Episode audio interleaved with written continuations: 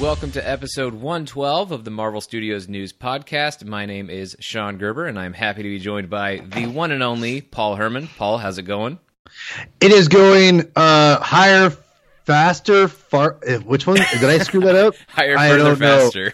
Yeah. It is higher, further, faster. I thought it was higher, farther, faster. No. That didn't make any sense. So, yes. But I'm doing all three of those things together all at once for this Captain Marvel review. So I am I'm kind of pumped, actually. I was really excited to – anytime we do a movie review, it always gets me a little pumped up, unless it's Ant-Man and the Wasp. But that's a whole nother story.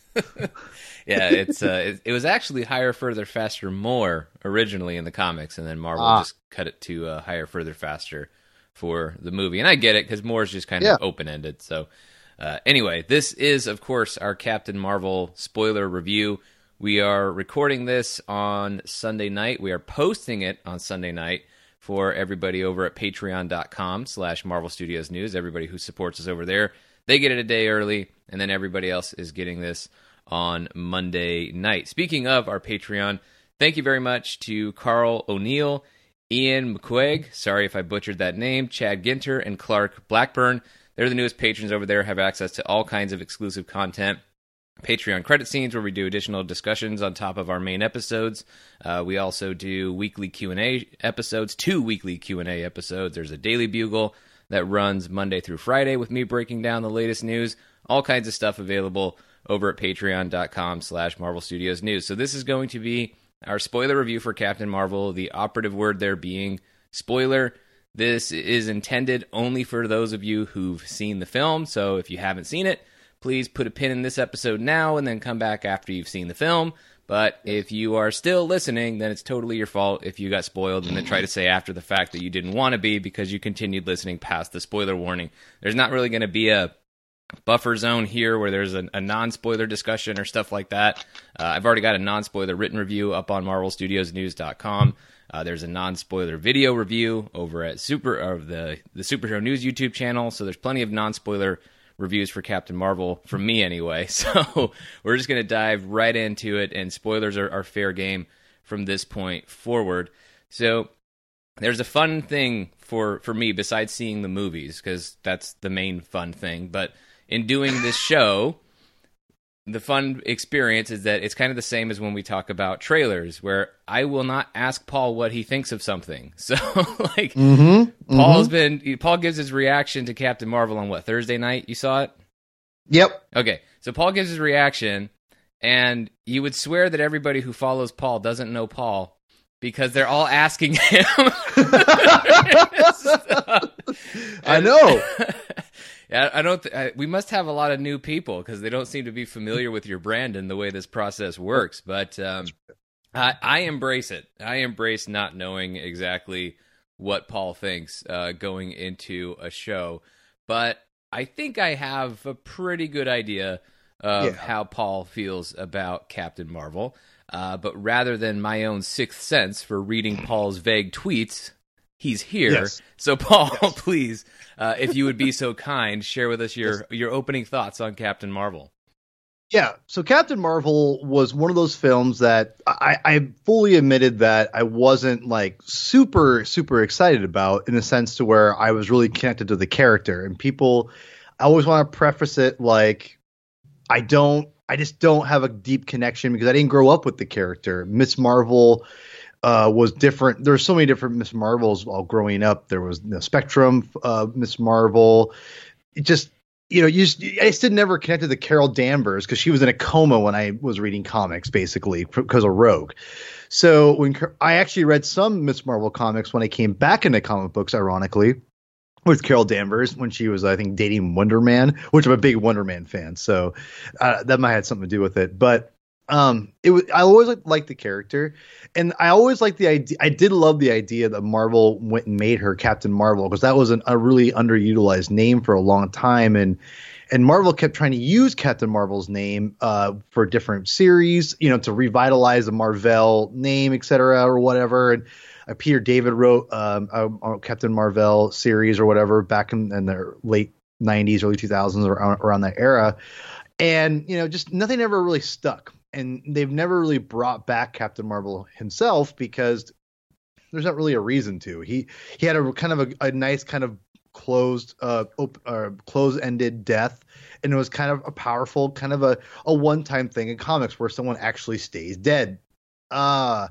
So with all that being said, I love the idea that they took Carol Danvers, who I knew had a connection with Captain Marvel, and they made her Captain Marvel. And I loved when the comics we read for the, you know, the Patreon, but the comic book club, book club we did years and years ago with the original Captain Marvel comics, Sean, or Captain America is the one that kind of told her, you should take up this mantle of Captain Marvel. And I've always liked that idea that it just made sense to name Carol Danvers Captain Marvel. And so they kind of took it like the in-universe and put it in the continuity. And it's like, yeah, this is kind of obvious, so we should do this. So I always like that. So I've always liked Carol Danvers as Captain Marvel. I've read her comics here or there. I've liked them. But again, never connected to the character and didn't have a deep connection, but I've always liked the character. So when the movie was announced, made sense. We need more female superheroes out there. Made a lot of sense to me, and I was looking forward to seeing how they did, or how it went. And the trailers looked okay. I liked them. I thought for the most part I was a little hesitant about Brie Larson's performance, and then it sucked because all the awful men out there and other people trying to say like how she doesn't smile, all this stuff, and I was like, I hope people don't assume I'm one of them, because that's not even remotely the case. But I definitely had some concerns. Well, for my previous shows, people who listen to me, I definitely had concerns. So going into Captain Marvel, I felt good. I've heard good things about it. I know you liked it, Sean, going into it. And I just kind of said, okay. I wasn't a huge fan of Ant-Man and the Wasp. It wasn't a terrible movie, but it just kind of – Marvel was kind of hitting them out of the park up until then with from Homecoming on. Ant-Man and the Wasp was my first kind of and the last origin film that I saw was Doctor Strange. Wasn't a huge fan of that, as people remembered. So I kind of came in a little trepidatious for some of the reviews that I was reading from Rotten Tomatoes and things like that. So sat my butt in the seat with my Subway, my Haribo Star Mix, and my Diet Coke, and sat there, watched the trailers. And most of them, it was really remarkable to me. I never saw an Avengers Endgame trailer, by the way. Neither did I. Which was really strange. And I think kind of awesome that Endgame is so huge. Like, they're just like, we don't need to worry about that. I think it's awesome. Anyway, and it's coming out, in a month? So it's insane. So, or a month and a half, whatever. I don't know. So anyway, Captain Marvel starts, and I watched it all the way through, and I got to say, I liked it. I really did like it. And not to say there's not some issues that I have here or there, but for the most part, I really enjoyed the movie. Like I said, there's a few things here and there that I didn't like, but I think this movie definitely was one of the better Marvel origin films or first films. I wouldn't say origin films. I'll just say first films that I've seen in a while. And I don't really count Homecoming in there because he was introduced in Civil War and it's Spider-Man, so it's a little bit different. Right. But as far as like their own first movie, I felt like this is kind of akin back to the original Marvel Phase 1 films, if you will. Like, I really felt it fits in nicely there, my opinion anyway. And so with everything that I got, I thought it was a really well done origin film, and I love the supporting cast. And I gotta say, I've seen people criticize like the opening of the movie. Like, I was watching a thing on YouTube, and someone said, "Yeah, the first part of this film is really boring." I'm like, "Are you insane?" Yeah. That's like my favorite part. No, I love the beginning. No respect for Torfa. Apparently not, man. Yeah. It's really crazy, but I gotta say, I was really impressed that I felt, again, I'll get into some of my criticisms, but later on. But for the most part, I like this movie, and I think that. One of the things, and I want to kind of start off the bat, if you don't mind, Sean, about Brie Larson, since she is the main character. Sure. I liked her in this movie, and I totally get where people might not all jump on to that her performance, and I think I think it's a little uneven in places. I will say that, okay, but. I really did, and after I thought about it some more and really kind of contemplated in my head. I really did end up really liking it even more than I thought I did, because hear me out. What's one of the major complaints we get about Marvel films, right? We get oh, it's too funny. They're trying to be, you know, everyone's trying to make him crack jokes all the time. Blah, blah, blah, blah. Like, it's, I mean, that's like the number one criticism of Marvel films from people is that it's too funny. They're all the same. Blah, blah, blah, blah, blah. Well, this is like one of the first characters where we don't really get a lot of slapsticky stuff with her. At least from, again, when I watched the film the first time, I never thought that there was like, it was overly trying to be funny. Yes, there's some moments here and there, but for the most part, she's a pretty serious character.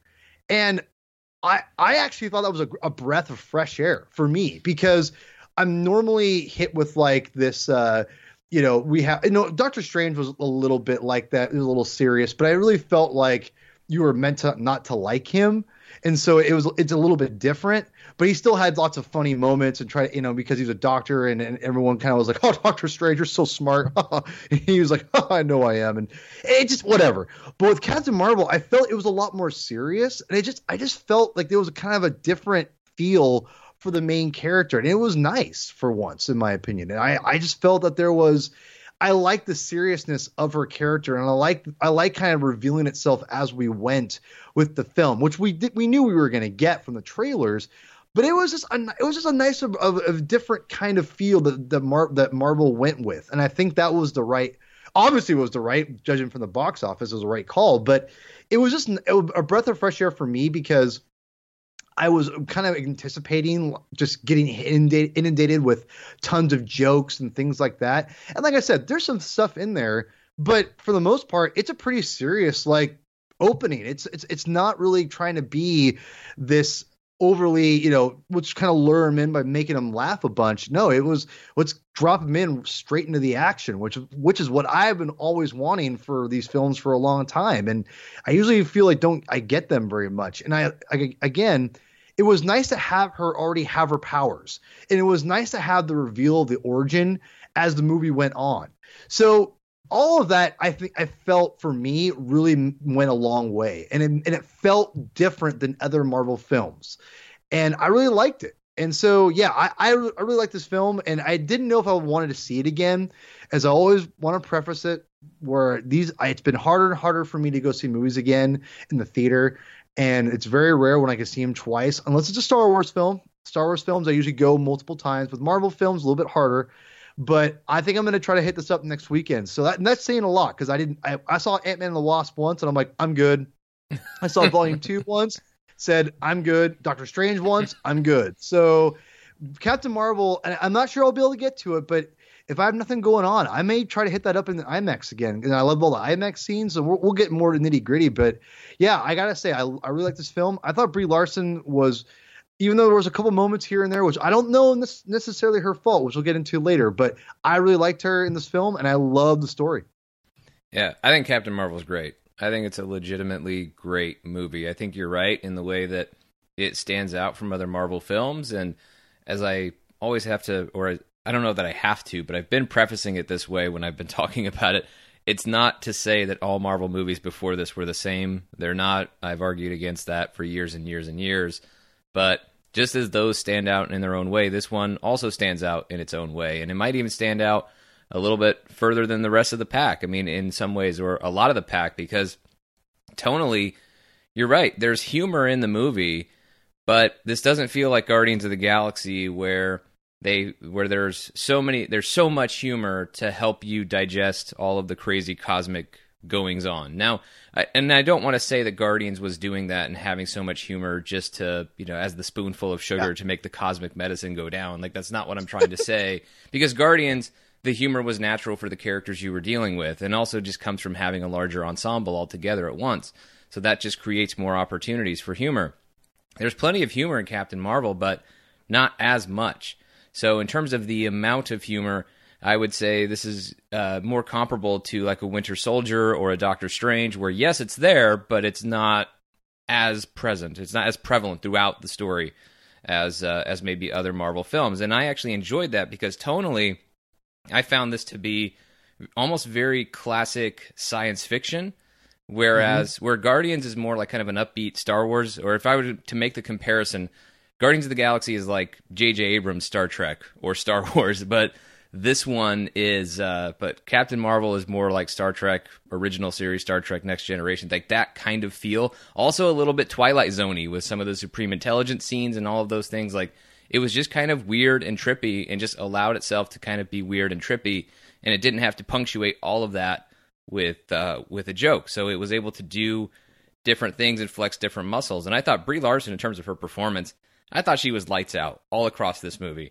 I understand where people might be coming from, how they feel like maybe they didn't get a chance to connect with the character.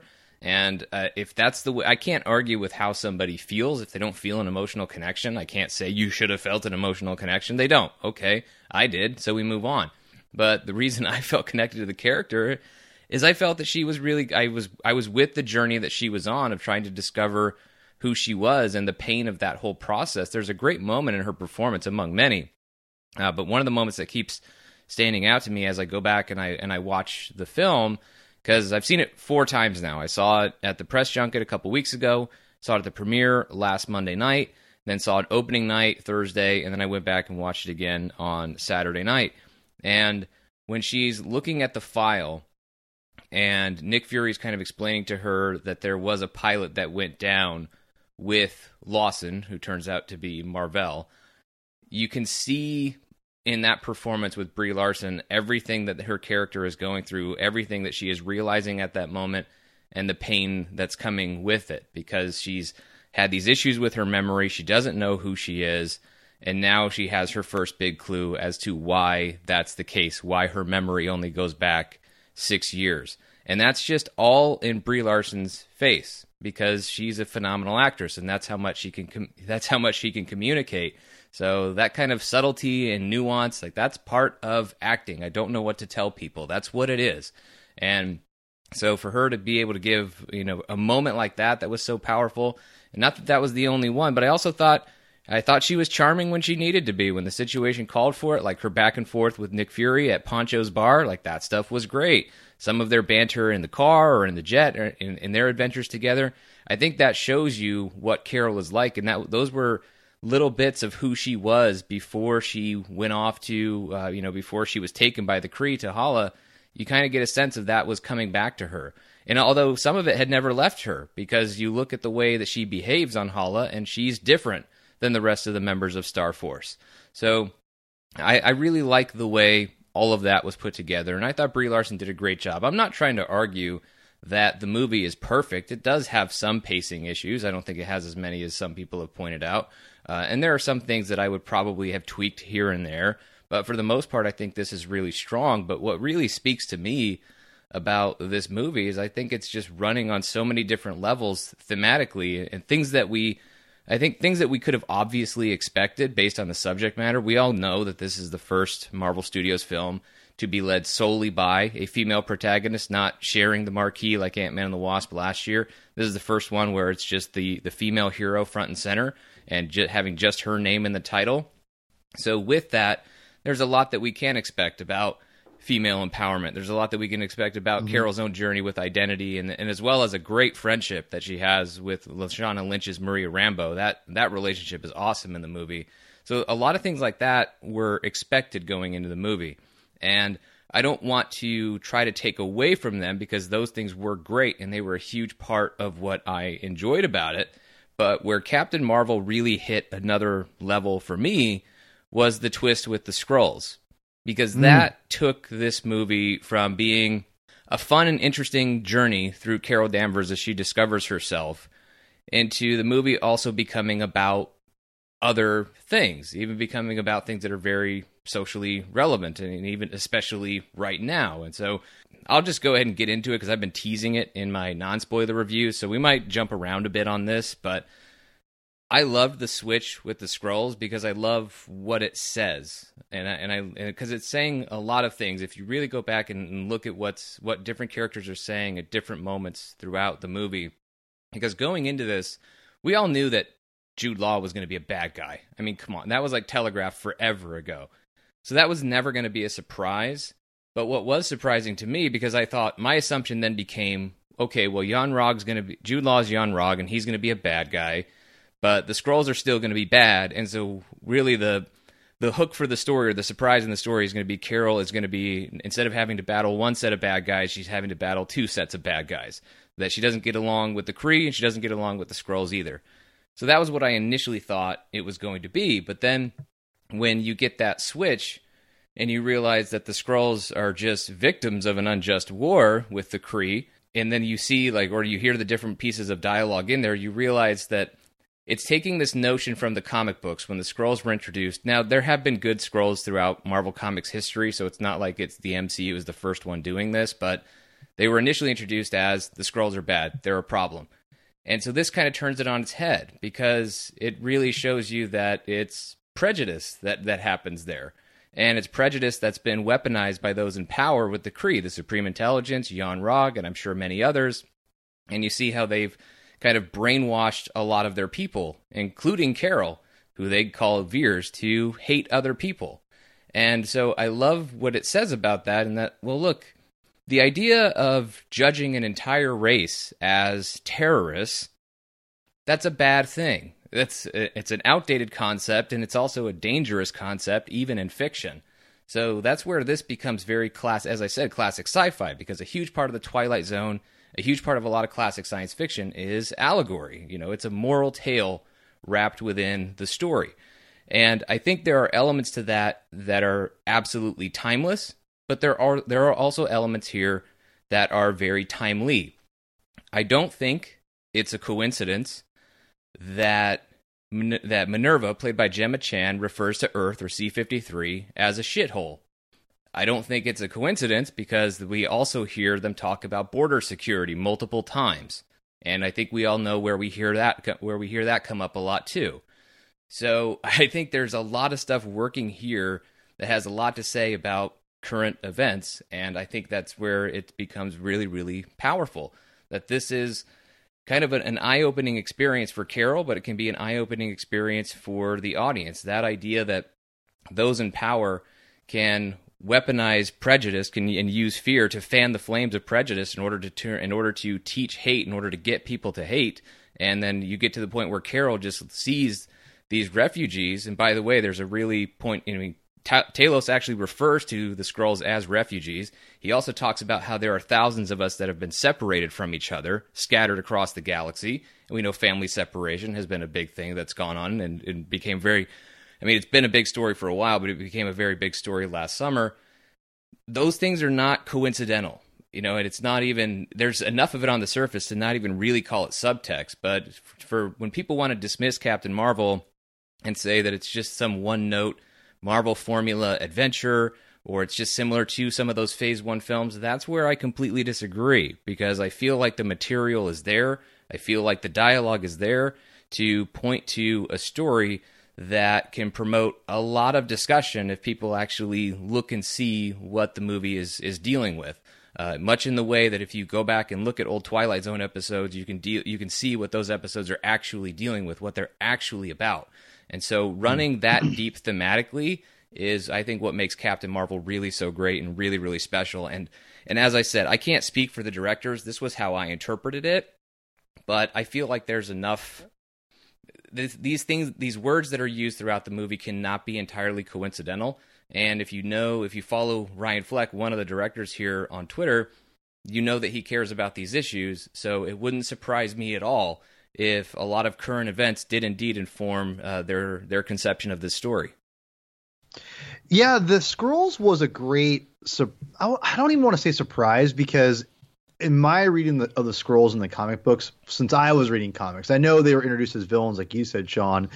But for me, I never really looked at the Skrulls as these bad guys or the Kree. They had good and bad on both sides, and they were fighting this lifelong war forever.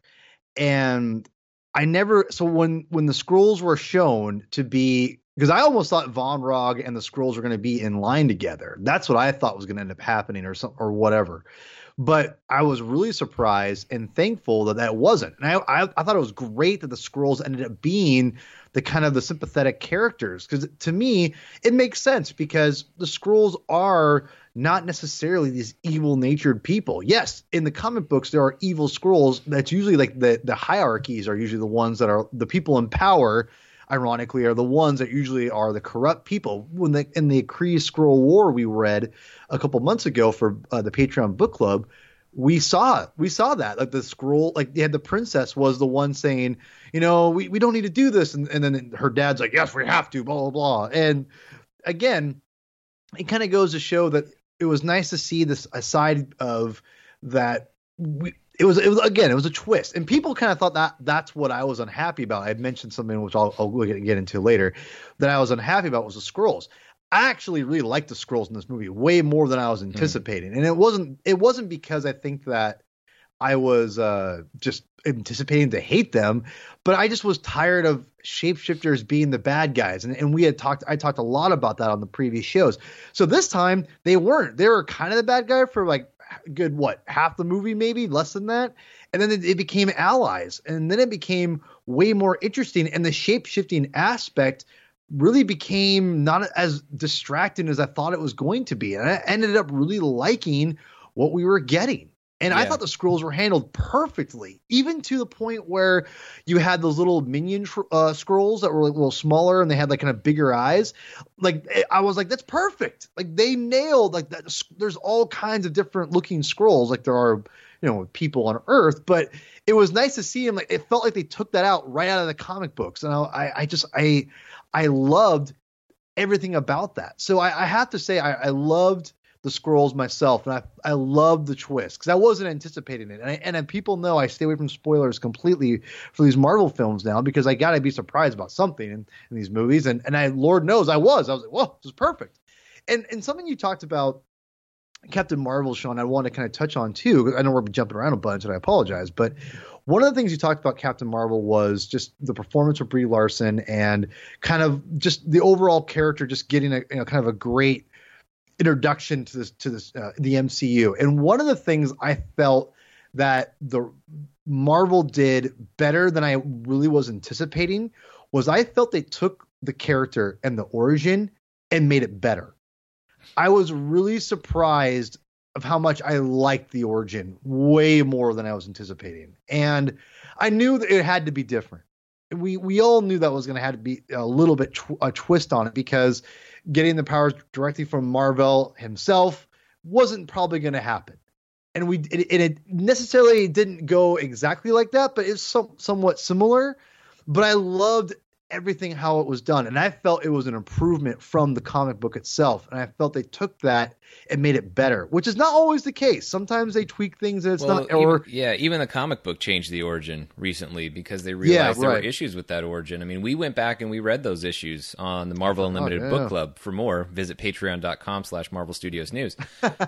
But no, like we went over that, and that story where she gets her powers, I mean, she's barely even in it. She's like unconscious for a good chunk of that too. So like she's not really involved. So to your point, I mean, this is an improvement, because the explosion that gives her her powers is it's her act of bravery. You know, she's willing to shoot this engine that she doesn't even know what the hell it is and blow the whole thing up. And because she knows that this person is bad and can't have it, that Mar-Vell or Lawson would not have wanted this person to have it, was trying to keep it from this person because they had ill intentions.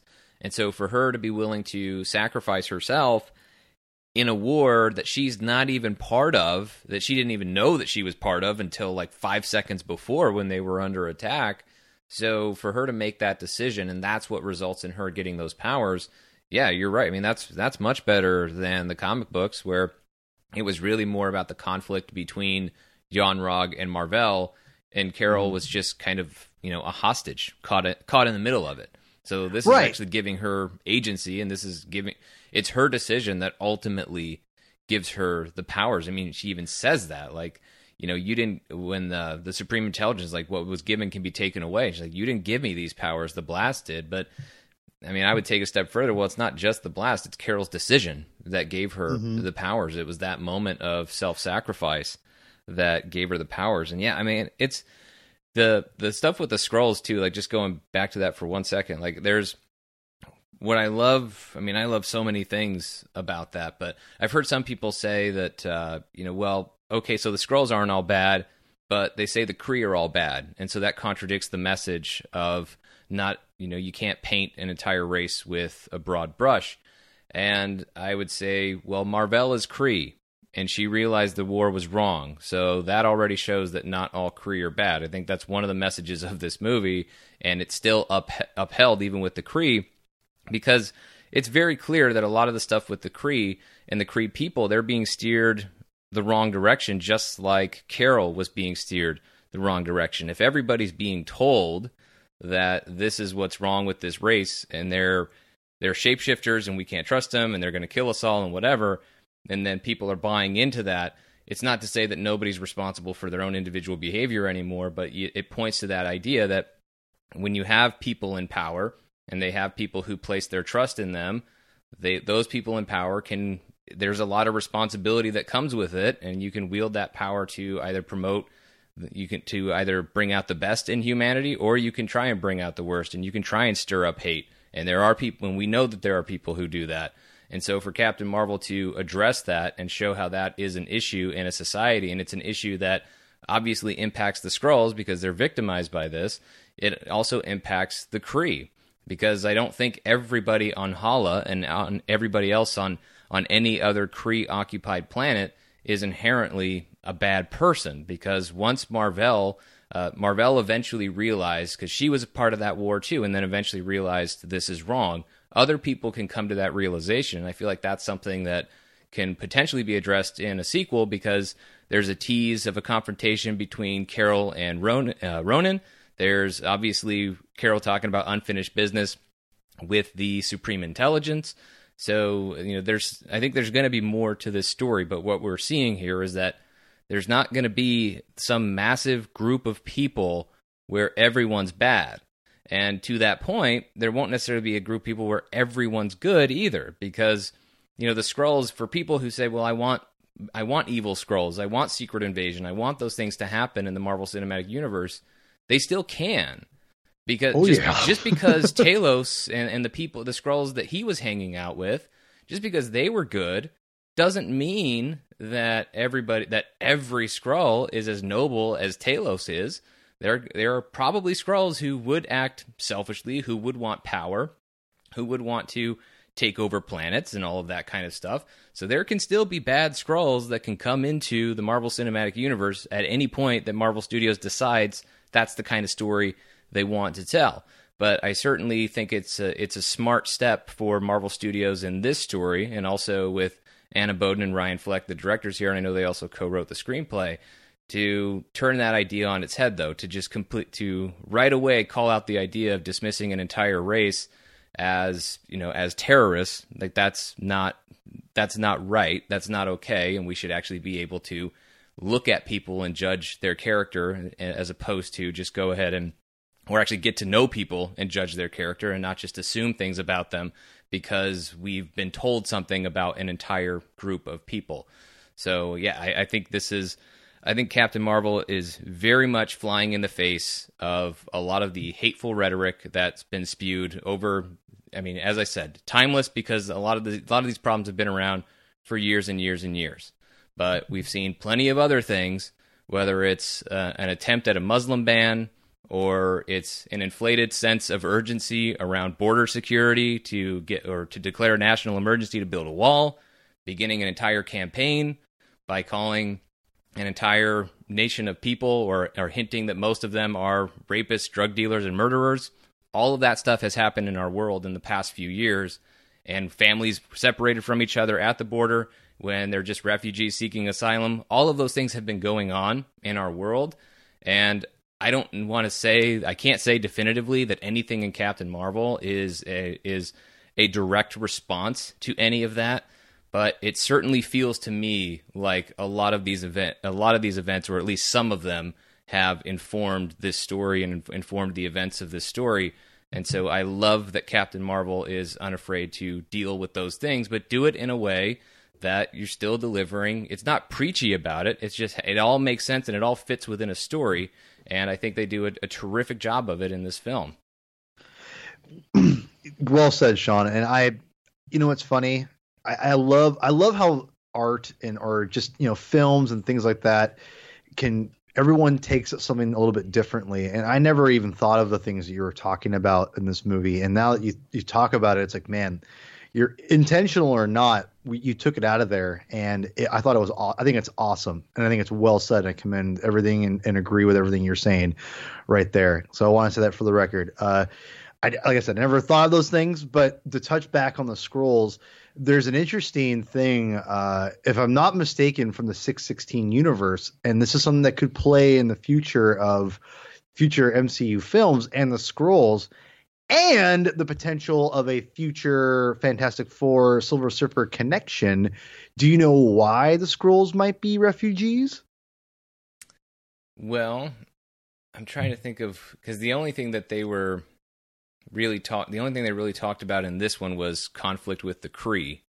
They didn't really hint at where, you know, if there was a source that, you know, if they initially came up against the Kree because they were trying to go to other planets that ended up being Kree planets. But yeah, you got me there. I'm drawing a blank on where the Skrulls, what other conflict the Skrulls might be running from. The Skrulls, as far, I just kind of remembered it just now when we were talking about the whole refugee thing. The thing with the Skrulls, Galactus destroys their home planet, if I'm not mistaken. So this could very well be a connection to Galactus, because they don't really say that, they don't really say their home planet was destroyed. But the whole refugee thing didn't make a lot of sense when you told me or you were talking about it. I'm like, wait a minute, that's a good point. And I'm not sure when he destroyed their home planet, but at one point he does destroy the Skrulls' home planet. So that's something to consider. That it's something they could be leaving in, the fact that the Skrulls could come back, show up back into the Fantastic, to a future Fantastic Four or a future MCU Silver Surfer film, with Galactus having already destroyed the Skrull homeworld. So I'll have to look that up as we're watching, but I'm pretty sure that's accurate. So something to consider in a rewatch for Captain Marvel, if they maybe kind of purposely leave that out. I don't know. Well, I don't think they would have done it for... They can't do anything in these movies right now based on plans relative to Fox stuff, but it is a thread that's left, you know, that they can tie back to later.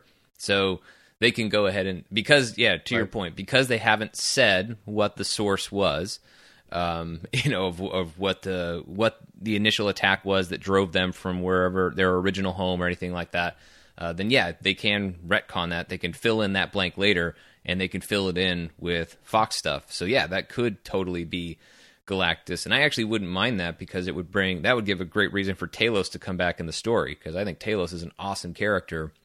That's another part of the thing that I appreciated about the surprise with the Skrulls, though, in that twist, is because when Ben Mendelsohn was cast, I mean, I wanted Ben Mendelsohn to be the Supreme Intelligence. That's what I wanted when I first found out he was cast in Captain Marvel. And then when it became apparent that he was just going to be a leader of the Skrulls, I was like, well, it's pretty cool. Ben Mendelsohn's always awesome, but man, he's played a lot of bad guys.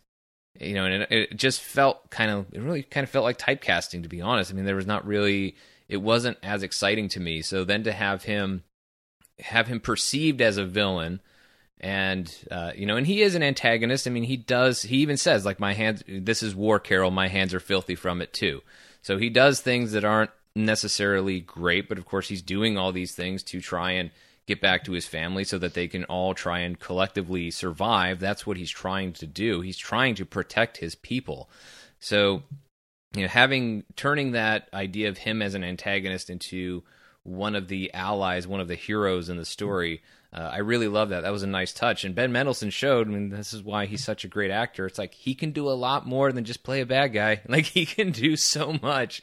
This guy's really good and really charismatic, as we see. Like, that scene at Maria Rambeau's house when he first, like, starts laying out his plan, like, when he's... when he's like, oh, here I am in front of you as myself without deception. And then Carol's like, what about your guy outside? And like, okay, that's a fair point. Like, I just okay, we're all a little on edge here. Like, his performance is so great, just so wildly entertaining. I enjoyed him a lot. And so, yeah, he makes that whole, as much as I love the thematics of the whole thing, like I also, in terms of the story, the narrative, and just the overall entertainment value of the movie, he is a huge part of making that work. And also gaining the sympathy that you need to for the Skrulls.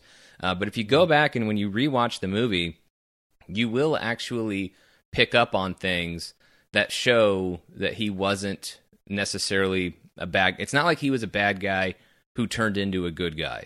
It was all a matter of perspective, because he actually says, when they are going through Carol's memories, he actually says that, Lawson is the key to finding the Lightspeed engine and everything we're after. And he just kind of says that last thing. It's very quietly, almost under his breath. So I actually missed it the first time because I was just thinking of him as an antagonist. And then the second time I watched the movie, I catch that line and I'm like, oh, so right from the very beginning, this guy's not really as bad as you think he is. And I think when you see him as what Ben Mendelsohn looks like in real life, when he's impersonating, when he has simmed Nick Fury's boss, and he has that message for, he says, safe journey to the beyond, my friend, for the Skrull who died in Nick Fury's car, the one who impersonated Coulson.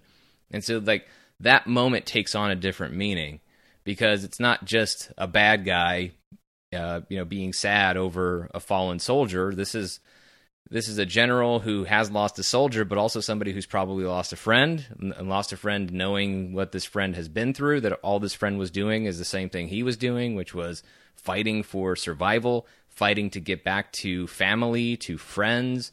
And so there's just so much going on that just becomes so emotional with Talos and the Skrulls and his entire family. When we see his wife, when we see their child, there's just so much good stuff here. And that again, this is where it becomes like classic science fiction to me. Like that's how tonally it all feels. There's allegory that's very, very deep, very meaningful, but there's also a lot of great, just pure popcorn, superficial entertainment. There's a lot of heart to it. There's just a lot of sweetness to it. I think Captain Marvel is just working on a lot of different levels, which is why why I've loved it so much, and why I continue to love it more and more with each new viewing. Mendelsohn, excuse me. It was funny because when he first started talking, I felt like maybe like there was like something in his mouth that he was, it just didn't, kind of distracted me for a minute. And then I don't know if it was the way he was talking or what. It was very distracting at first, but I got used to it, and I really ended up loving his character and his performance in the movie, like you did, Sean. I felt that it was a lot better. He was a lot better than I was anticipating. And I'm not sure why I would say that, because I loved him in Star Wars Rogue One as Krennic. But for whatever reason, I didn't know what to expect him as a Skrull. And I thought he did a great job being he was a little more comic relief than I was anticipating, but it was a really well placed. And I loved, like, I laughed out loud, like you said, in that one part where he's like, that's fair, yeah, about the Skrull being outside. That's a fair point. I thought that was perfect. And I really liked his performance. And I love the idea that we might see Talos back at some point. And I don't think we've seen the last of him. I think Mendelsohn's probably, especially since they didn't kill him off, and he's, Mendelsohn's obviously a great actor. They're probably going to tap him to be in future films, like a Fantastic Four or Silver Surfer film. Yeah. There's going to be more of this character. I think that he's not just a one and done. I think there's going to be some, he's going to be the through line for the Skrull universe, or for the Skrulls, if nothing and for else, good Disney or bad. Plus. Oh man, Talos! I don't know if I want to show. I don't give him a show necessarily, but no, I thought he was great. I thought he was one of the great supporting cast members that we got in this movie for sure. Yeah, he was fantastic. We were pretty deep into the show, and I know we haven't even talked about Samuel L. Jackson as younger Nick Fury. I don't want to call him that young, but like Nick Fury in this one, and he was. I mean, it was awesome. There's so much about this that I really loved about Sam Jackson's performance. I mean, the back and forth that he had with Brie Larson, like their chemistry. I mean, you can kind of see with them on the press tour and stuff, they're legitimate friends because they've worked together on a few things now. They were in Kong Skull Island together, and then he was in a movie that Brie Larson directed, and then they're coming back. They come back, they do this one together. There's kind of there's a legitimate real life friendship happening between those two real people, and it kind of informs their characters. You can just kind of see it. It's a natural chemistry, and I think it actually helps the relationship between their characters on screen. They're just so much fun together, and I think the way that, you know, I love the bit where he uses the tape to get the thumbprint, and then she busts the next door like, "You sat there and let me play with tape." That whole thing, like that got me. And then the interaction, like I said, at Poncho's bar, like the quizzing Nick Fury to make sure that he's not a Skrull. Even though this whole kind of exercise, like you can kind of tell it's Carol messing with him, because even though like she can't know whether or not any of the answers he's giving are true or not, so she's just kind of eyeballing it, trying to see if he's telling the truth. But she doesn't know where he was born. She doesn't know that Mr. Snoofers was the name of his first pet. She can't check that. So, but I love the setup all the way to, if toast is cut diagonally, he can't eat it. That was a really funny bit, and that's gotten a really good laugh every time I've seen the movie with a crowd in theater. So, yeah, it's just and that a lot of the stuff with Nick Fury that I enjoyed so much about it was, you know, giving us some backstory. And this is not to say that the larger MCU connections are the main thing here. They're totally not. This movie is clearly telling its own story, this own journey of self-discovery for Carol Danvers, and of course everything that we talked about it doing with the Skrulls and everything. But it's doing all of those, but this is where Marvel Studios is so great when it comes to striking a balance. They can do all that. They can tell a standalone story, and they can also build out the larger universe. And so there's a lot of great touches here, a lot of great moments. You know, Nick Fury, seeing Nick Fury as the guy who showed up in Iron Man in the post-credit scene, who kind of seemed to know everything already about Tony Stark stepping into a larger universe, and he just didn't know it yet. The moment where Nick Fury is the guy who steps into the larger universe that he didn't know existed. You know, like when she talks about Skrulls and she talks about Star Force and all this stuff, like he mocks her and he doesn't believe it until he actually sees an alien for himself. You know, he even says, like, I was doing the Cold War and that ended. So now I've been riding a desk for 6 years trying to figure out where the next threat was going to come from. Didn't occur to me that it would be from above. But once he does figure that out, to see the journey that puts him on, and how all the way down to the name, the Avenger Initiative, coming from Carol. You know, that was her call sign in the Air Force, because he was going to call it the Protector Initiative. Then he sees that photo of her, the Avenger Initiative. And I'm going to clarify why that works, because I know I've seen people complain, but Captain America is the first Avenger. That's the title of the movie. He's not called an Avenger. He is not given an Avenger label in that film. And if we're just going to go by, well, technically, he should still be the first Avenger because he was around. Well, actually, Thor predates Captain America. I don't know what to tell you. So Thor is kind of the first Avenger. If we're really going to think about it, he was around before Steve, and that's just all there is to it. So it doesn't really matter. The phrasing of the title, First Avenger, it doesn't really matter. And if you go back, if you remember when these movies were initially coming out or when they were getting made, the whole reason the movie is titled Captain America, the First Avenger, instead of just Captain America, like every other first, you know, the first movie for a superhero doesn't get a subtitle. The reason First Avenger did is because there were going to be a lot of markets where they weren't going to use the words Captain America, so they needed to have another title attached to it. So in a lot of markets, they just dropped the name Captain America and put it the First Avenger. It was really more of a cynical reason anyway why the title was there for First Avenger. But it still doesn't really remove Cap's status as being the first Avenger ultimately, although, as I said, Thor has some right to that claim. But for why Nick would get the idea for the name Avenger Initiative, why would it come from Captain America? He didn't know Captain America when he was already talking about the Avenger Initiative. He might have been aware that Captain America existed, but I don't know that that's really what would have inspired Nick if he went from not believing at all, or having any knowledge of aliens and superheroes and all of those things, and then finally he meets one, or he meets several, but then he finds this one hero in Carol Danvers and someone he really respects, and he wants, and now he sees that okay, there's going to be all kinds of threats that we don't anticipate, that we don't see coming, and we need our response team. Well, what are we going to call it? And he takes the name from the call sign of this hero that he's just met and been inspired by. Like, it makes a lot of sense. It also makes sense why Avenger Initiative wasn't plural from the very beginning, by the way, because you would think that it would be called Avengers Initiative because the team is ultimately called Avengers, but no, it's singular because initially it was just Carol. So I thought that was an awesome touch in the story and did a great job informing a lot of the stuff with Nick Fury and everything we've seen him do in the MCU since 2008. I also love, by the way, really quickly, Coulson didn't have a super big role in this movie. Bummer. But they put in the moment that where like Nick Fury gains respect for Phil Coulson. And that's what matters to me. Like, this is not Coulson's story. You can't spend a lot of time on Coulson, so I'm not going to fault the movie for that. They made great use of the time that they had, though, by having that moment in the stairwell where Coulson says, you know, nope, they're not down here. And Nick Fury just has that little smile. And Nick doesn't smile a ton. So for Nick Fury to give that little smile, that's the moment where, you know, Coulson became one of Nick Fury's most trusted members of S.H.I.E.L.D. And so that's all, having all of those things woven into this story and woven in so seamlessly so that the main story could be told.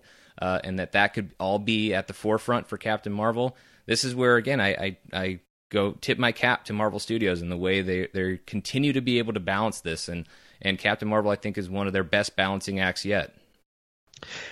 I definitely really liked Nick Fury in this movie. Samuel Jackson is just a tour de force, man. I think he's just whatever he's in, he can elevate anything. Whether the movie's bad or good or what, Samuel Jackson can just make anything entertaining and you can watch it because he's so great. And this is no exception, obviously. And I love Brie Larson and Samuel Jackson's chemistry together. They have great, great chemistry. And it was, and not that I was surprised they did, but he definitely elevates the movie when he comes on. And I love everything that he does. And it was just, as far as the Avenger call sign, I had zero problems with it. I thought it was fun. I thought it was a funny, touching moment. You know, I love the little funny gag, the Protectors Initiative, and he's writing it out, and then he looks at Carol's, you know, call sign, and you know, again, I like all that stuff. I thought it was a really well done idea. Did we need it? No, but I thought it was really well done, and it definitely connects her to the Avengers a little bit more, that she helped inspire the name unknowingly, which is, again, nice that she probably doesn't know that, and maybe she won't know it. I don't know. But the fact that all that happened because, you know, her name kind of inspired that whole thing is kind of cool. So I definitely like that. I think she'll get it. I think when she meets the Avengers and she finds out, like, that's their name. Like, I think there might be a moment where we get to see her kind of realize, like, oh, like, Nick took that from me. Right. So with all that being said, I thought that was great. But I'm very curious, Sean, what you think about the infamous now Goose and Nick Fury situation. Because I've got I've got some issues with that one. I don't have an issue with it. I won't say that I love it. When I saw it, I was like, "Oh God, people are going to be so pissed." And so that was kind of my initial reaction to it, is just knowing that, oh, some people are going to really not like that. But here are the things that I do like about it. I think it's a very Nick Fury thing. And I think that's kind of what this movie does, though, is that I think it humanizes Nick Fury in ways that maybe we hadn't seen before. The fact that Nick Fury, like, falls to pieces over a cat anyway. You know, that Nick Fury, the guy who doesn't seem to... Nothing really seems to get to him, or if it does, you don't get to see it. But then he just turns into a total softy when he sees a cute cat. Like, that part I liked about it. And I think this kind of carries it forward, that, look, Nick Fury is not the tough guy that you think he is. Like, he is one of the toughest guys in the Marvel Cinematic Universe. There's no question about that, but he's still human. And so I think it just kind of fits with Nick Fury. Nick Fury is a liar. We know this. He bloodied up Coulson's vintage set of Captain America trading cards and lied and said that they were in Coulson's jacket. in order to get the event, in order to inspire the Avengers, and for the leading into the Battle of New York in that first Avengers movie. So there's a lot of stuff with Nick Fury that, you know, is dishonest, or that he's, you know, that's a misdirect and whatever else. So I thought it was funny where he said, when he just kind of lets people believe the legend without confirming it, like when Coulson says, "Is it true the Kree burned your eye out?" And then he says, "You know, I will neither confirm nor deny the details of that." So the fact that there would be this legend of how Nick Fury lost his eye, I didn't need it to be an epic moment. I didn't need it to be this epic thing where the guy loses an eye. So I don't care if it's a little bit silly. And again, it's Ben Mendelsohn making it work. Oh, it's just a scratch, and then cut to Mendelsohn. No.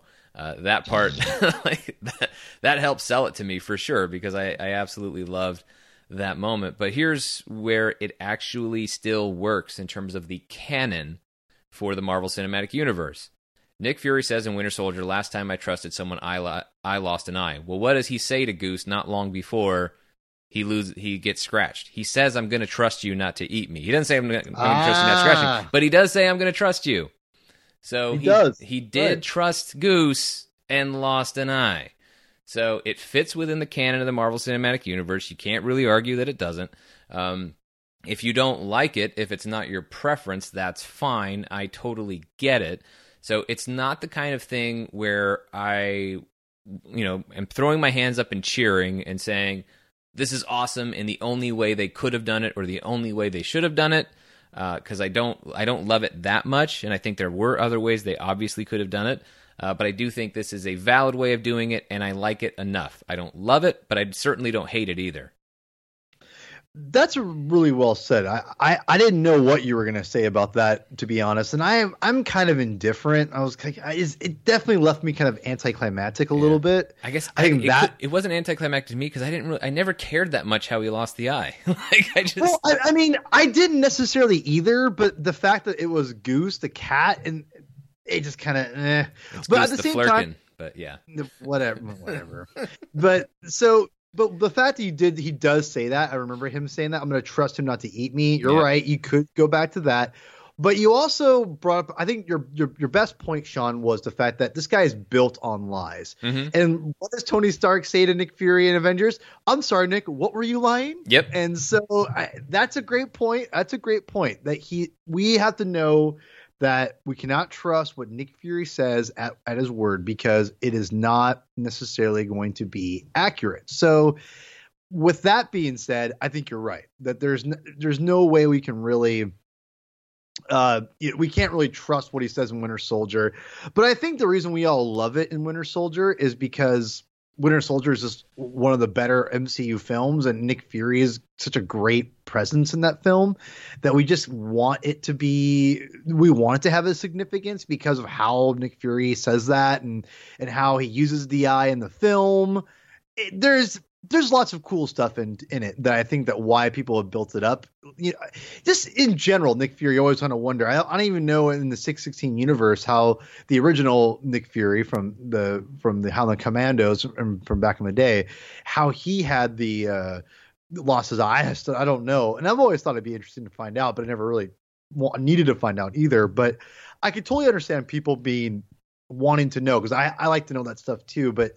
At the same time, you made a great point. So this guy's going to use everything he can for leverage to win people over, to convince him what he needs to, you know, to do. Well, he's going to let people believe the legend about him, because he knows that there's, you know, he knows there's value in that. He knows there's value in the legend, and he knows there's value in people being intimidated by him for whatever reason. Like, it's, you have to feed, you know, you have to go ahead and lean into that. Right. So with one of the things that can I get into nitpicks now? Is that all right to do? Let's see. Is there anything else I know what your nitpick is. And so... I got a couple nitpicks. Well, I know your biggest nitpick. Let's see. I'm trying to think. All right, well, let's just get into it, and then if we feel like we've forgotten anything else, then we'll dive into it. All right. So, which actually, there is one thing. Actually, before we get nitpicks, there's one thing I will say, that everyone knows that I'm one of the biggest critiquers, if that's even a word. I'm not sure if it is. About it is now. It's costing. It is now. It is now. Dang it, I'm going to trademark that right now. No, there is the costume. costumes, if you will. Okay. People know I'm very critical of those because that is one of the reasons that stands superhero films from regular action films and all that stuff. Sure. And I will say I was very, very happy with everything of the costumes. I thought the Kree looked fantastic. Yep. The Skrulls looked fantastic. I felt Ronan looked, I will say Ronan looked weird without the blue, the darker blue around his eyes. I kind of missed that, to be honest. But yeah, still, but that's when he goes in. That's when he's in full zealot mode, and he's not there. He's not. In this. I know. But that being said, I thought Captain Marvel's costume was awesome. Both versions. I love the helmet. Oh Lord, I love the helmet. Yep. I thought she looked fantastic. I just want her to wear the helmet on the reg. Like I only want her to wear the helmet. So I guess when she went full on, like, you know, full on, I'm going to destroy everything mode or whatever you want to call it. Excuse me.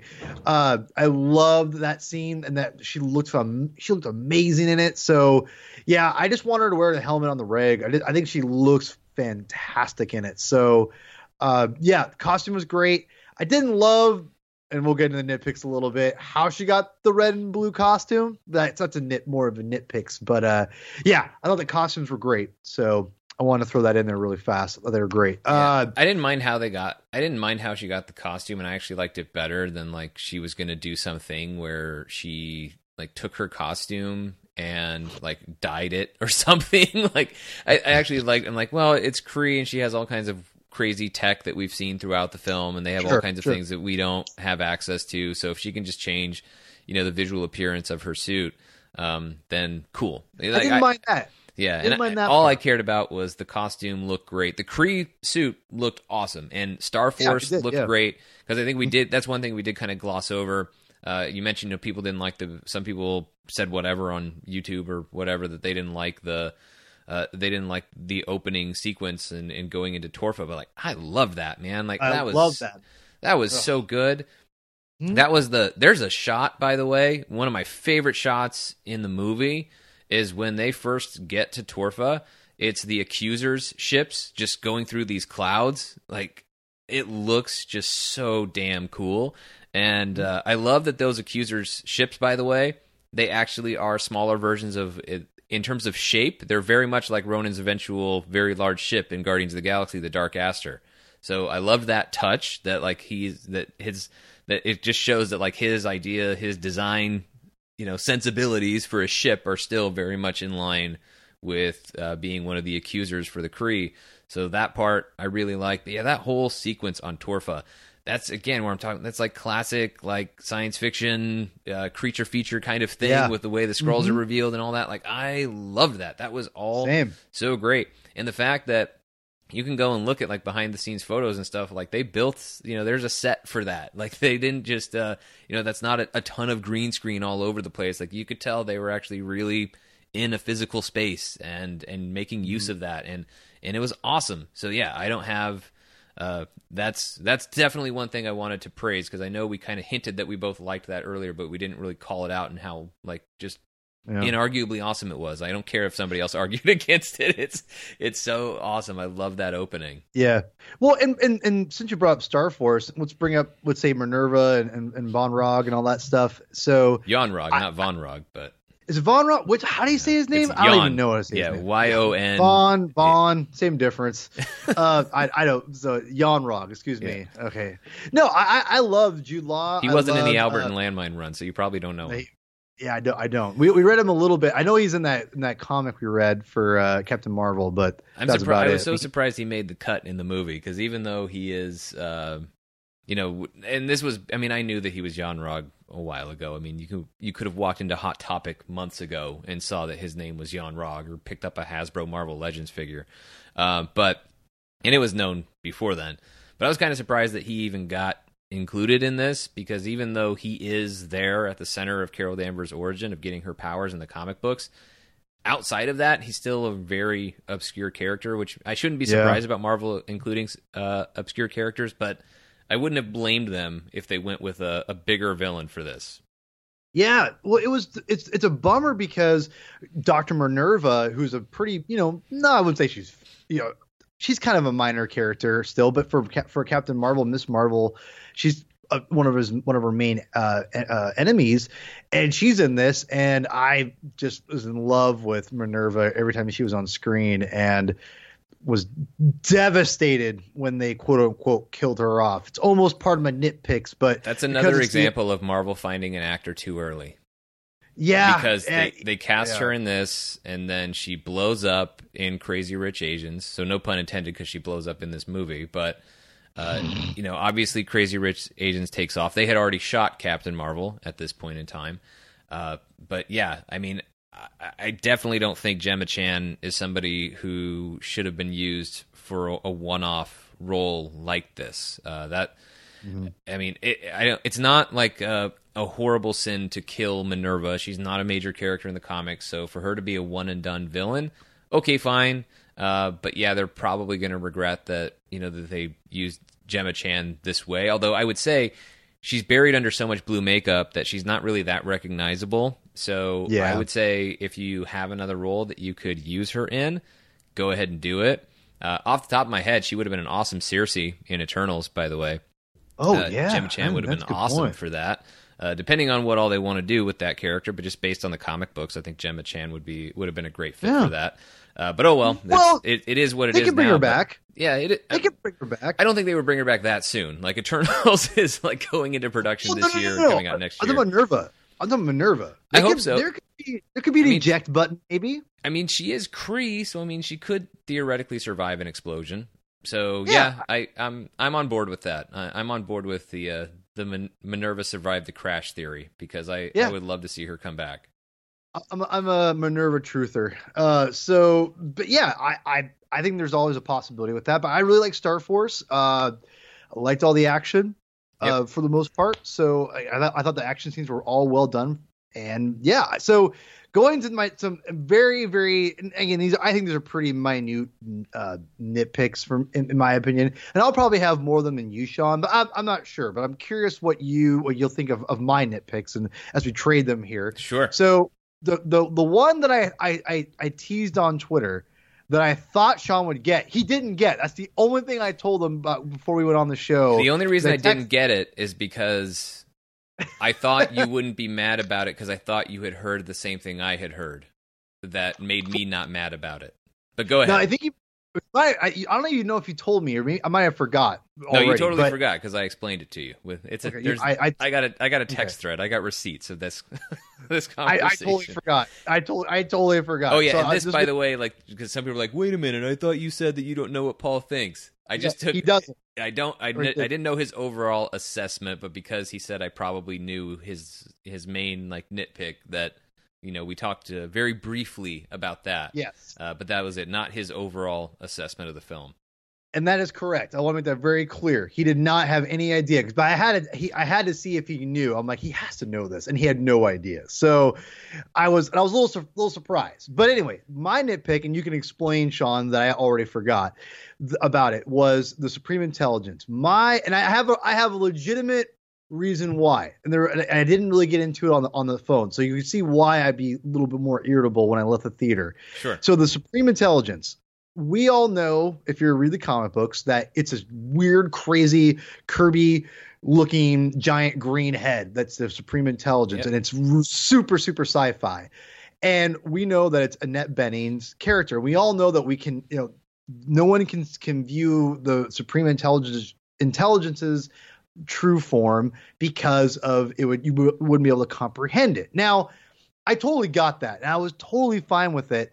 But one of the things I was anticipating was when Carol breaks free of the Kree brainwashing, and that she faces the Supreme Intelligence at the very end, and she basically stands up for herself. I could have sworn that while she was fighting back against it, that she would have saw a glimpse, not like it would all of a sudden have been in front of her for a good 5 minutes, but she would have, like, when things are starting to break free, she would have saw the Supreme Intelligence for what it really was as this grotesque giant green floating head of what it is and what it represents as the heart of the Kree, as this kind of manipulating evil thing, if you will. And again, it would also, because I thought for sure they were setting it up, because I thought, well, because not only is Carol going to stand up for herself and against this thing, she'll be like the first person to see the Supreme Intelligence once she breaks free of the mind washing, whatever. And she's like, yeah, or brainwashed. And she's like, and because she's so much stronger now, she can see what it is, because she's standing up for herself and being her true self, if that makes any sense. So I felt they were like, that was all perfect and great. And then it didn't happen. I was like, dang it.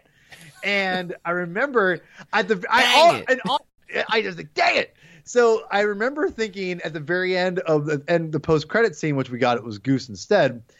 I really thought maybe the Supreme Intelligence will show up there in its true form. Like maybe Yon-Rogg will show up and be like, we failed. And he's like, blah, blah, blah, blah, blah, something like that. Well, but no. But Yon-Rogg doesn't get to see the Supreme Intelligence in its true form either. I know. But I thought maybe because of Carol breaking free of it, may have damaged it in some ways or something. So see, I think, but I understand the restraint though. Like I totally get where you're coming from. And like, we talked about this, you know, you can hear us talk about it in a few episodes ago. We talked about the importance of the Supreme Intelligence, although I don't know if that was a Patreon thing or on the main show. If it's not on the main show, you can find it at patreon.com/Marvel Studios News. But the main point here is that Paul and I both very much wanted a giant green floating head. We wanted that in this movie, or at least want it to be. We want that to be the Supreme Intelligence. The Supreme Intelligence in the Marvel Cinematic Universe. That's what we wanted. Which is not to say we should get everything we want from the comics, but that was just one that that he and I agreed on, that we were both very much in favor of seeing at some point in the MCU. And so, with the idea that we don't see the Supreme Intelligence, it takes the form of Annette Bening, who of course is Wendy Lawson, who is Mar-Vell, and I actually totally love her as Mar-Vell, and also actually loved her as the Supreme Intelligence. I talked about this on one of the Q&A shows we did, like, I did not know that I needed to see in my life Annette Bening dancing in a leather jacket while listening to Nirvana. I didn't know that that was a cool thing that I wanted to see in my life, but there it was in the movie, and I enjoyed the hell out of that moment. But yeah, like it was, as far as the Supreme Intelligence taking that form, I was okay with it, and I was put at ease right away before we even saw the Supreme Intelligence, because when they're on the way to the Supreme Intelligence, Yon-Rogg tells Carol that no one sees the Supreme Intelligence in its true form, which means it has a true form that we may eventually get to see. And I was okay with not seeing it in this film, because I think if you show it in this movie, then it becomes, as you said, it would have been different if it was, I wouldn't have wanted to see it before the credits. Agreed. Because that would have been like seeing Thanos in Avengers before the credits. You wouldn't want that, because it takes over the story at that point. If it's a tag, then it doesn't really take over the whole story. So yeah, if they wanted to do it in a mid-credit scene or post-credit scene, that would have been a fine place to do it. But I'm also okay with the point that they didn't, because we've established in this movie that Carol still has beef with the Supreme Intelligence. But I think they handled it just the right way, because they weren't going to resolve the issue with the Supreme Intelligence in this film. So you should only go so far with that. You can tease that there's something else out there, or that there's going to be more to this story, but you don't want to go too far, because then you're almost devaluing the story you are telling and the antagonist that you do have in this film with Yon-Rogg. And Yon-Rogg just fits into that theme of Carol Danvers, and how she's always been underestimated, and that idea of, which I think a lot of women have to deal with, of men in powerful positions who should be mentor figures for them, talking about emotion and acting as if getting emotional is what's limiting their power, and that's absolutely not a truth at all. It wasn't Carol's truth. That was just something Yon-Rogg would do to manipulate her, so that because she was already stronger than him. This whole idea that she needed to be able to control her power, no. He just made that up so that she couldn't just whoop his ass, because he knew the entire time that she could whoop his ass, which is why it's such a great moment when he says, turn off the light show, and she's like, nah, dog, boom, hit you with a photon blast, drag your ass back to the ship, and send you to Hala. Like, all that stuff I thought worked so great. So Yon-Rogg doesn't go down, I think, as one of the all-time great MCU antagonists, or one of the great, most entertaining MCU villains, but he very much fit Carol's story. And so I think it was smart to keep the focus on him, and then let's deal with the Supreme Intelligence later.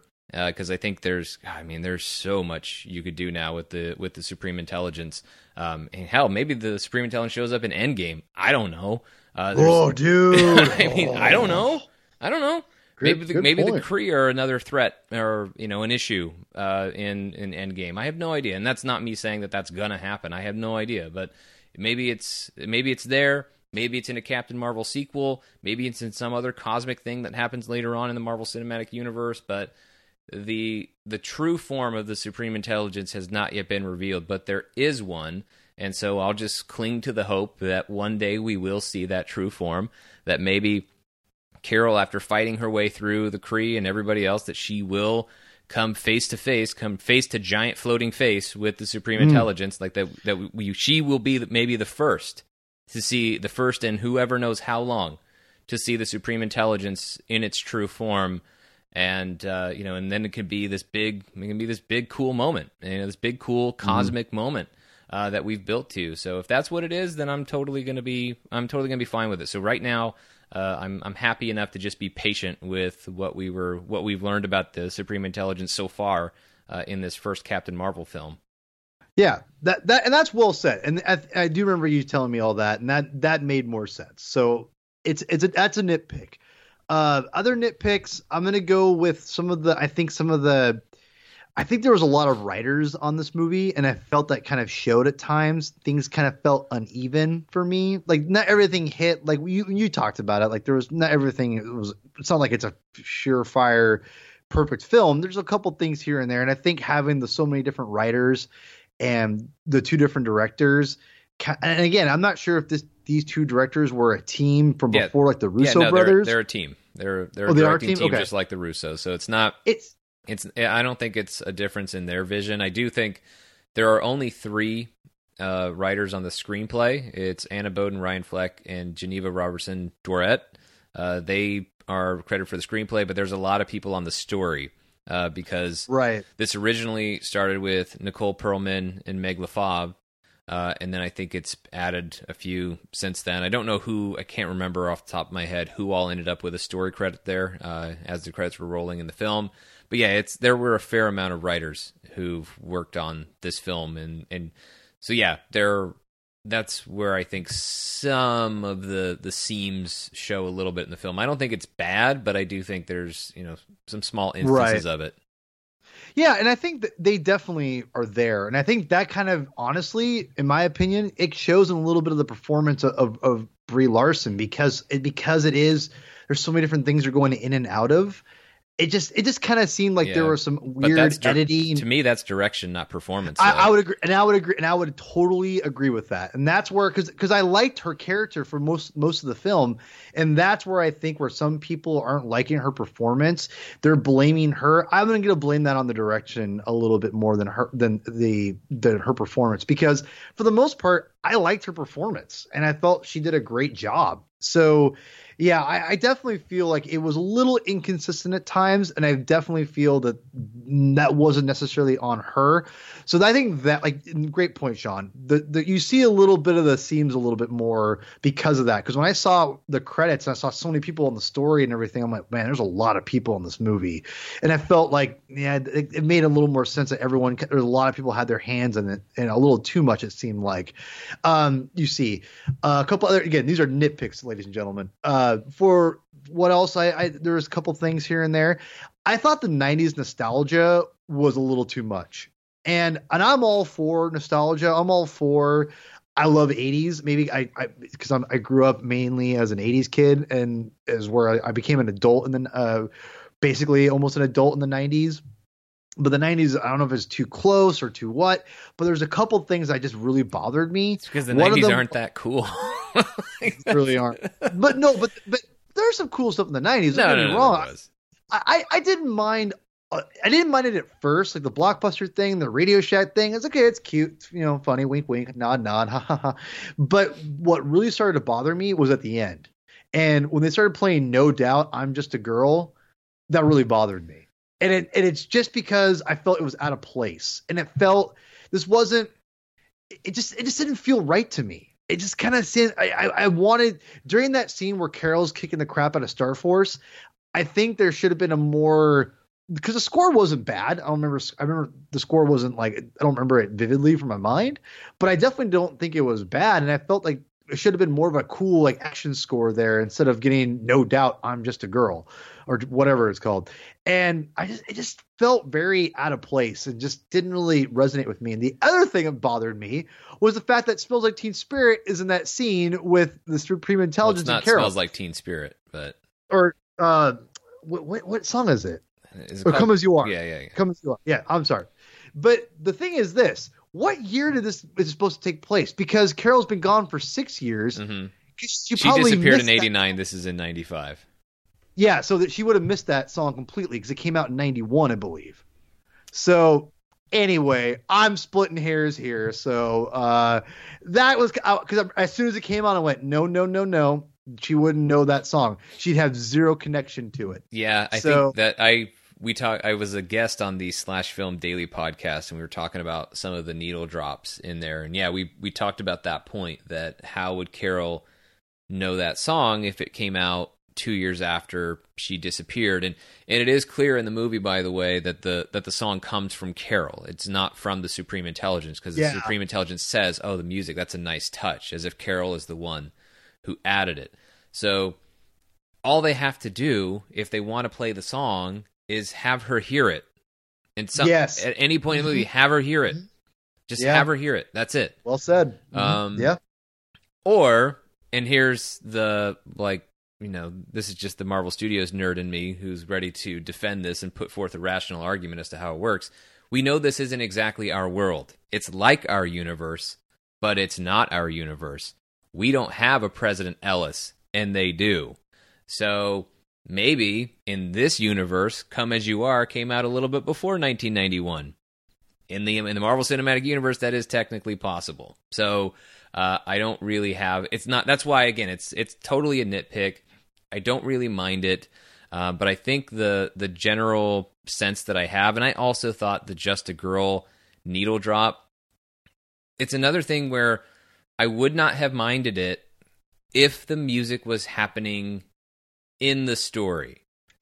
So, like it was playing overhead and they were fighting. Exactly. I think it was Hoi Tran Bui, who goes by HT on the show. She pointed out that like somebody, I think it was her who pointed out, or maybe it was one of the Brad or Peter on that show that I was on, but they pointed out how like somebody literally collides with the jukebox 2 seconds after the song starts playing.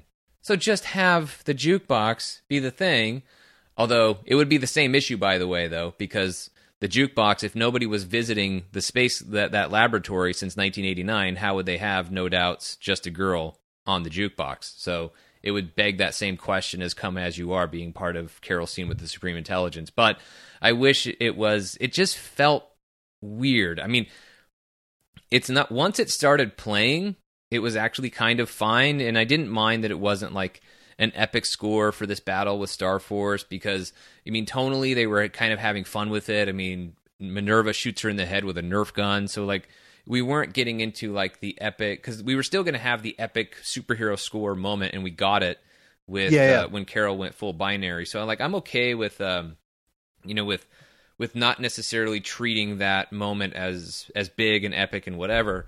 That's totally, I thought that part was totally okay.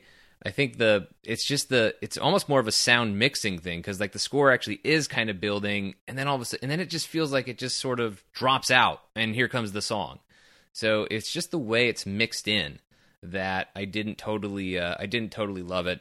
One of my nitpicks actually is the score, not because the score is bad. I think Pinar Toprak's score is really, really good. I love the little sci-fi music that she has in there. Like, it just sells that tone that I've been talking about on the show forever now. But, like, I love that, and I love the kind of hero score. The only thing I would say that's maybe my criticism of the score is I couldn't tell you definitively, like, I couldn't, like, hum it for you, what is Captain Marvel's hero theme?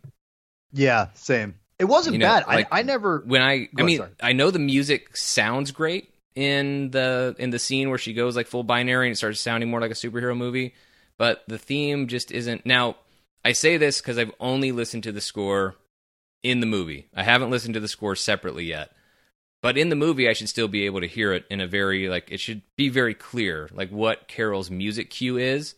And I don't think it's as clear as it could have or perhaps should have been.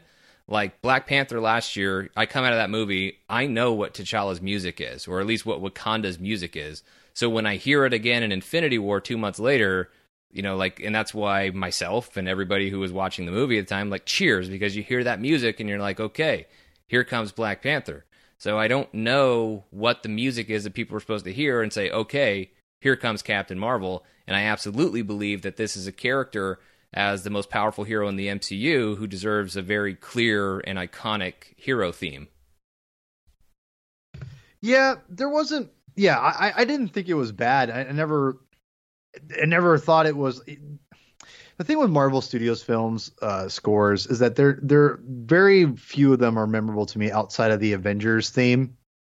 With the exception of Black Panther, I felt the Black Panther theme has a very distinct theme and it was very well done.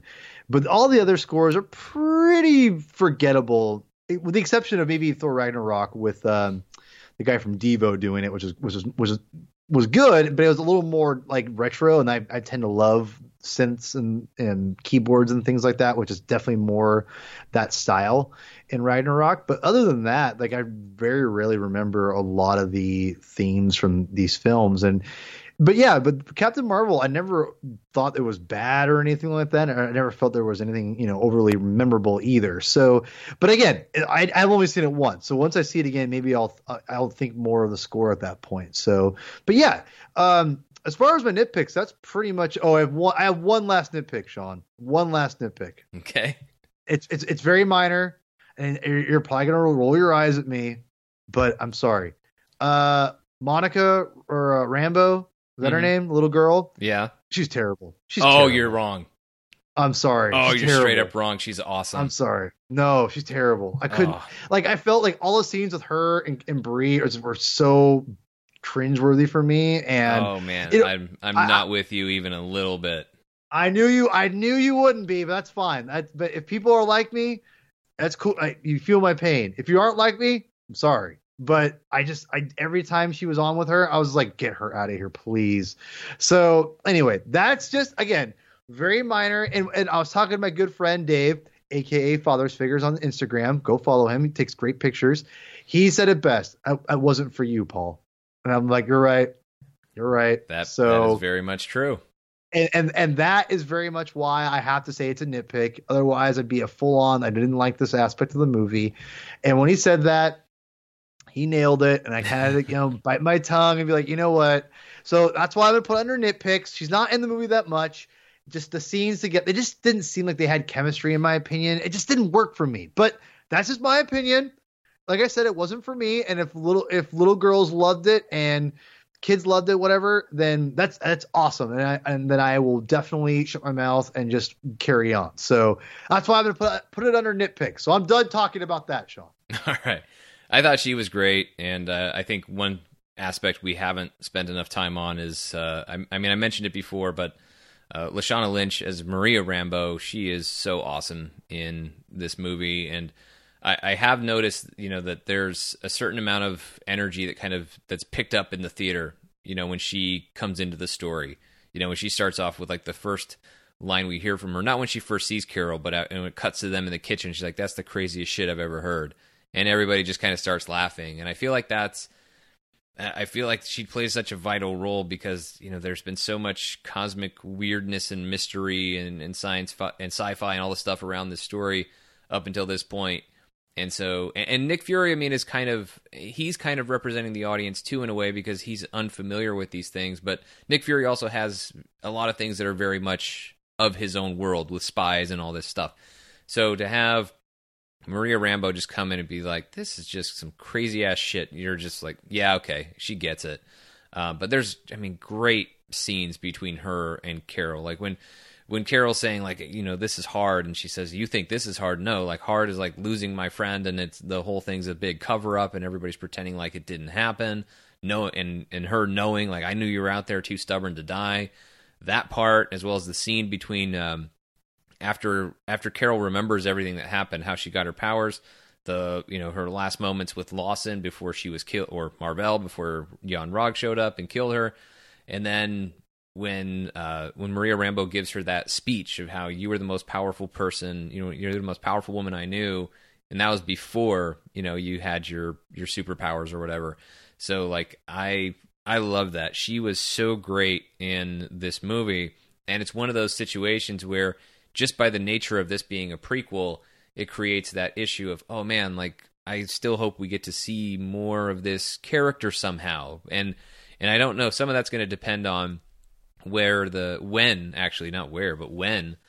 sequel is going to be set, because I mean, and this is something that we can have a whole other discussion about, but I mean, you would presume, or for a long time, I just presumed that the second Captain Marvel film would have happened after would take place post Avengers Endgame. But I mean, it seems like there's things that Carol has plans to do right away that could be provide great stories to tell, and obviously maybe some of that could still involve Maria Rambeau. I mean, it's not definite that this is Carol's first time back on Earth, you know, that Endgame is going to be Carol's first time going back to Earth. We don't know that for sure. Maybe something else has happened and we just don't know about it yet. So. But anyway, Lashana Lynch was fantastic in this movie. I thought everybody in the cast, they were great in this movie, including Talos' science guy. He was also pretty awesome. So overall, I think we'll sum it up. I know we haven't talked about the post-credit scene and the mid-credit scene and all of that stuff. Although I will say we also didn't talk that much about Goose. I'll just say I really liked Goose. I didn't. Goose was fine. But yeah. Goose is not like the show stealer for me the way that maybe he is for other people. It's not because I don't like cats. I like cats just fine. But I'm here for the superheroes, not the cats. So, like, you know. The Flerkins. I'm always, yeah, you're right. So I am here for, you know, Captain Marvel and for Skrulls more so than I am a Flerkin. So as much as I enjoyed the Flerkin, thought the Flerkin was great. Had no issues there, thought it was all fun, and thought the whole beats with the Flerkin actually being the Flerkin and eating the Tesseract. We also didn't talk about the fact that the Tesseract is in this movie. That was awesome. That was I love it. Not expecting that. Great touch. I knew about that a while before the movie came out, but yeah, like it was still great to actually see it. I loved the inclusion of the Tesseract here. I think it's awesome. There's overall, this whole movie is awesome. I really love Captain Marvel.